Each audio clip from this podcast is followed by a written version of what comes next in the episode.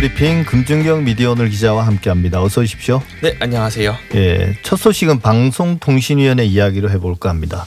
최근 국회 방송통신위원회 상임위원 추천안 의결이 있었는데요. 네. 국회의원 출신 인사들이어서 논란이 되고 있다는데요. 네, 맞습니다. 국회가 지난달 30일 본회의를 열고 김현 방통위 상임위원 추천안과 김효재 방통위 상임위원 추천안을 의결했습니다. 방통위 상임위원은 총 5명인데 앞서 임명된 미래통합당 안영환 의원도 이제 국회의원 출신이기 때문에 국회의원 출신 위원이 과반인 이례적인 상황이 됐습니다. 예. 국회의원 출신 인사들이 방통위 상임위원이 되는 게 부적절하다. 그런 지적이 계속 나오고 있죠. 그동안에는 좀 그런 일도 별로 없었던 것 같은데요. 네, 방통위가 사실 이제 독립기구로서 정당에서 이제 추천을 하되 운영 자체는 독립적으로 이루어져서 방송통신 현안을 독립적으로 논의하는 기구라는 취지가 있었는데 당연히 정당이 추천을 하지만 그 분야의 전문가들을 보통 추천하고 임명하는 게 바람직한데요. 그렇죠. 이렇게 정치권 추천이 어, 많아지는 건 당연히 바람직하지 않은 상황입니다. 물론 찾아보니까 박근혜 정부 당시에 3기 방통위에서도 당시 새누리당은 허원재 전 의원을 민주당은 김재홍 전 의원을 추천한 적이 있긴 합니다만 지금처럼 과반까지 되는 경우는 처음이라고 할 수 있고요. 이렇게 되면 방통위가 더군다나 대선을 앞둔 상황에서 정쟁의 한가운데 서게 되는 거 아니냐 이런 우려가 많이 나오고 있습니다.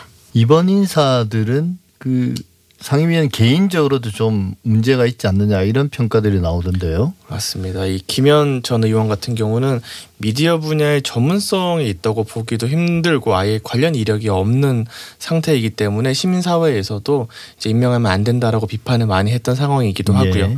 김효재 전 의원은 조선일보 기자 출신으로 이명박 정부 정무수석을 지낼 정도로 어쨌건 정치에 깊이 관여를 했던 인사기도 하고 2008년에 한나라당 전당대회에서 이제 돈봉투 사건이라고 있었죠. 그때 돈봉투를 통해서 일종의 이제 자금을 뿌린 혐의로 인해서 어, 유죄 확정 판결을 받은 인사이기도 합니다. 예. 아마도 두 사람의 전투력을 높이 사서 방통위에서 네. 제대로 된 한번 정쟁을 벌여 보겠다는 그런 심상 아닌가 좀 착잡합니다. 네. 두 번째로 이른바 검언 유착 사건의 이동재 전 채널A 기자가 강요 미수 혐의로 구속 기소가 되는데요. 네.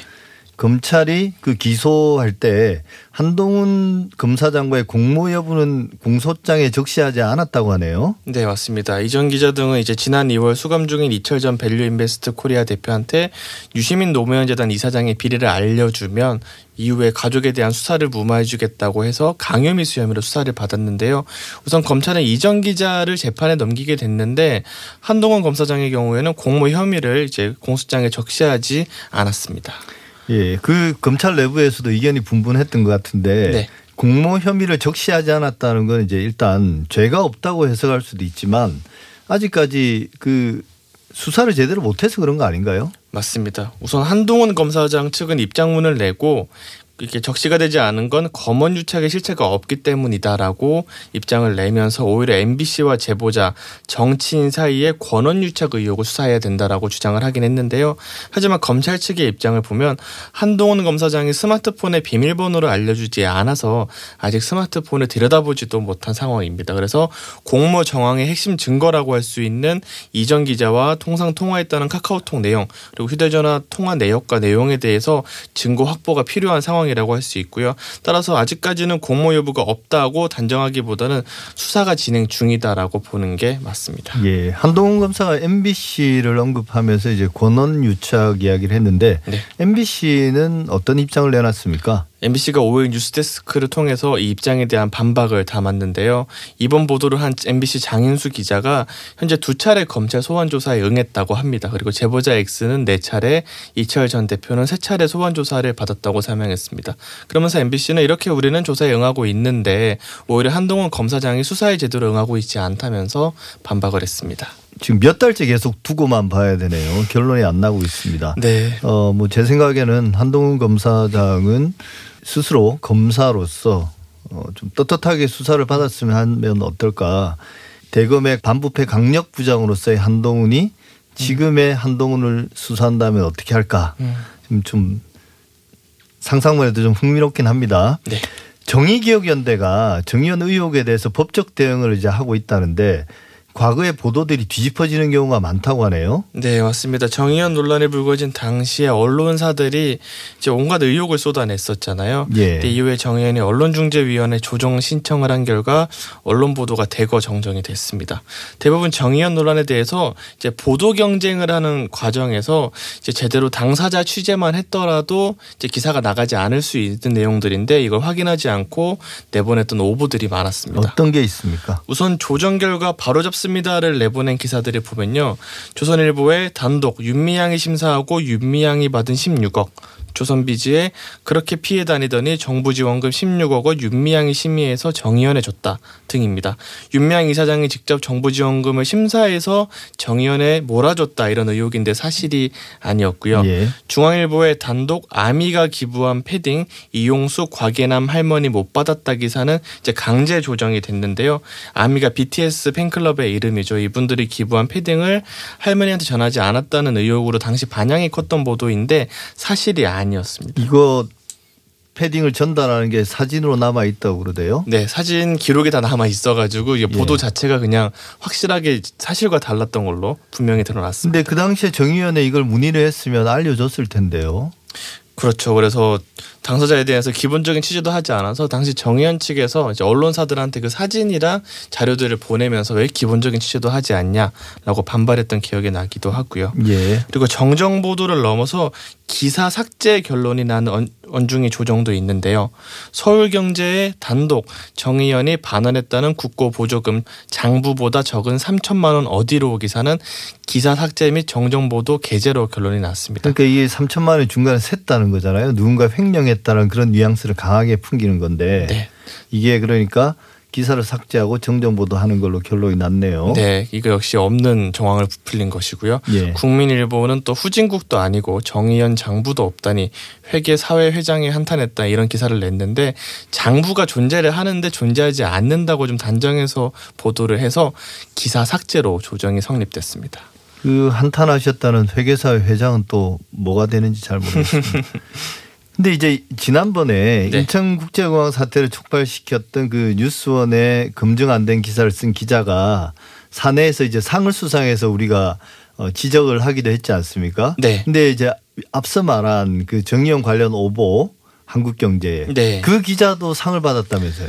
네, 이게 동시다발적으로 참 수상이 나오고 있는데요. 한국경제가 지난 5월에 정의기억연대 기부금 3,300만 원을 하룻밤에 술값에 썼다라고 보도한 적이 있는데 이게 오보였거든요. 그러면서 예. 사내 기자상을 수여했는데 이제 사내 기자상은 편집국 내에서 각 부서가 신청을 하면 국장단이 심의해서 결정하는 상인데요.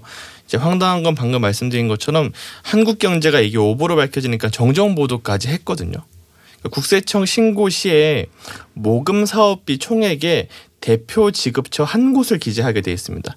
예를 들어서 제가 특정 항목으로 땡땡 식당 등 100곳에서 쓰면 대표 사- 사용처인 땡땡 식당 하나만 쓰는 거거든요. 예. 근데 이거를 마치 그 맥주집이 있으니까 여기에서 이 수십 수백 개의 결제 내역을 그냥 아 술집에 하룻밤에 3,300만 원을 썼다라고 기본적인 자료를 읽는 법을 모르는 기자가 기사를 완전히 잘못 썼다가 오보를 낸 건데요.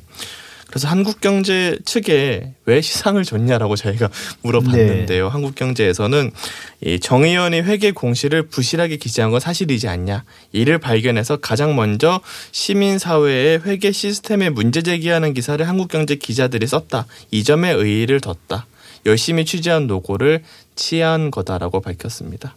그 뉴스원 보도와 비슷하죠. 이제 팩트보다는 우리가 만들었던 취지 그리고 반향에 대해서 되게 강조를 하는 모습이었습니다. 예, 그러니까 뭐 사실 여부와는 무관하게 그게 오보를 할지라도 뭔가 자사의 존재감을 과시하고 네. 또 클릭 수도 많았다는 게 그게 이제 시상의 주된 이유인 것 같은데 사실 이게 보상과 처벌의 기준이 네. 그 조직의 목표와 지향점을 분명히 보여주거든요. 네. 뉴스원과 한국경제신문은 사실 그렇고 그런 언론인 겁니다. 시민들이 걸러서 보실 수밖에 없을 것 같고요. 네.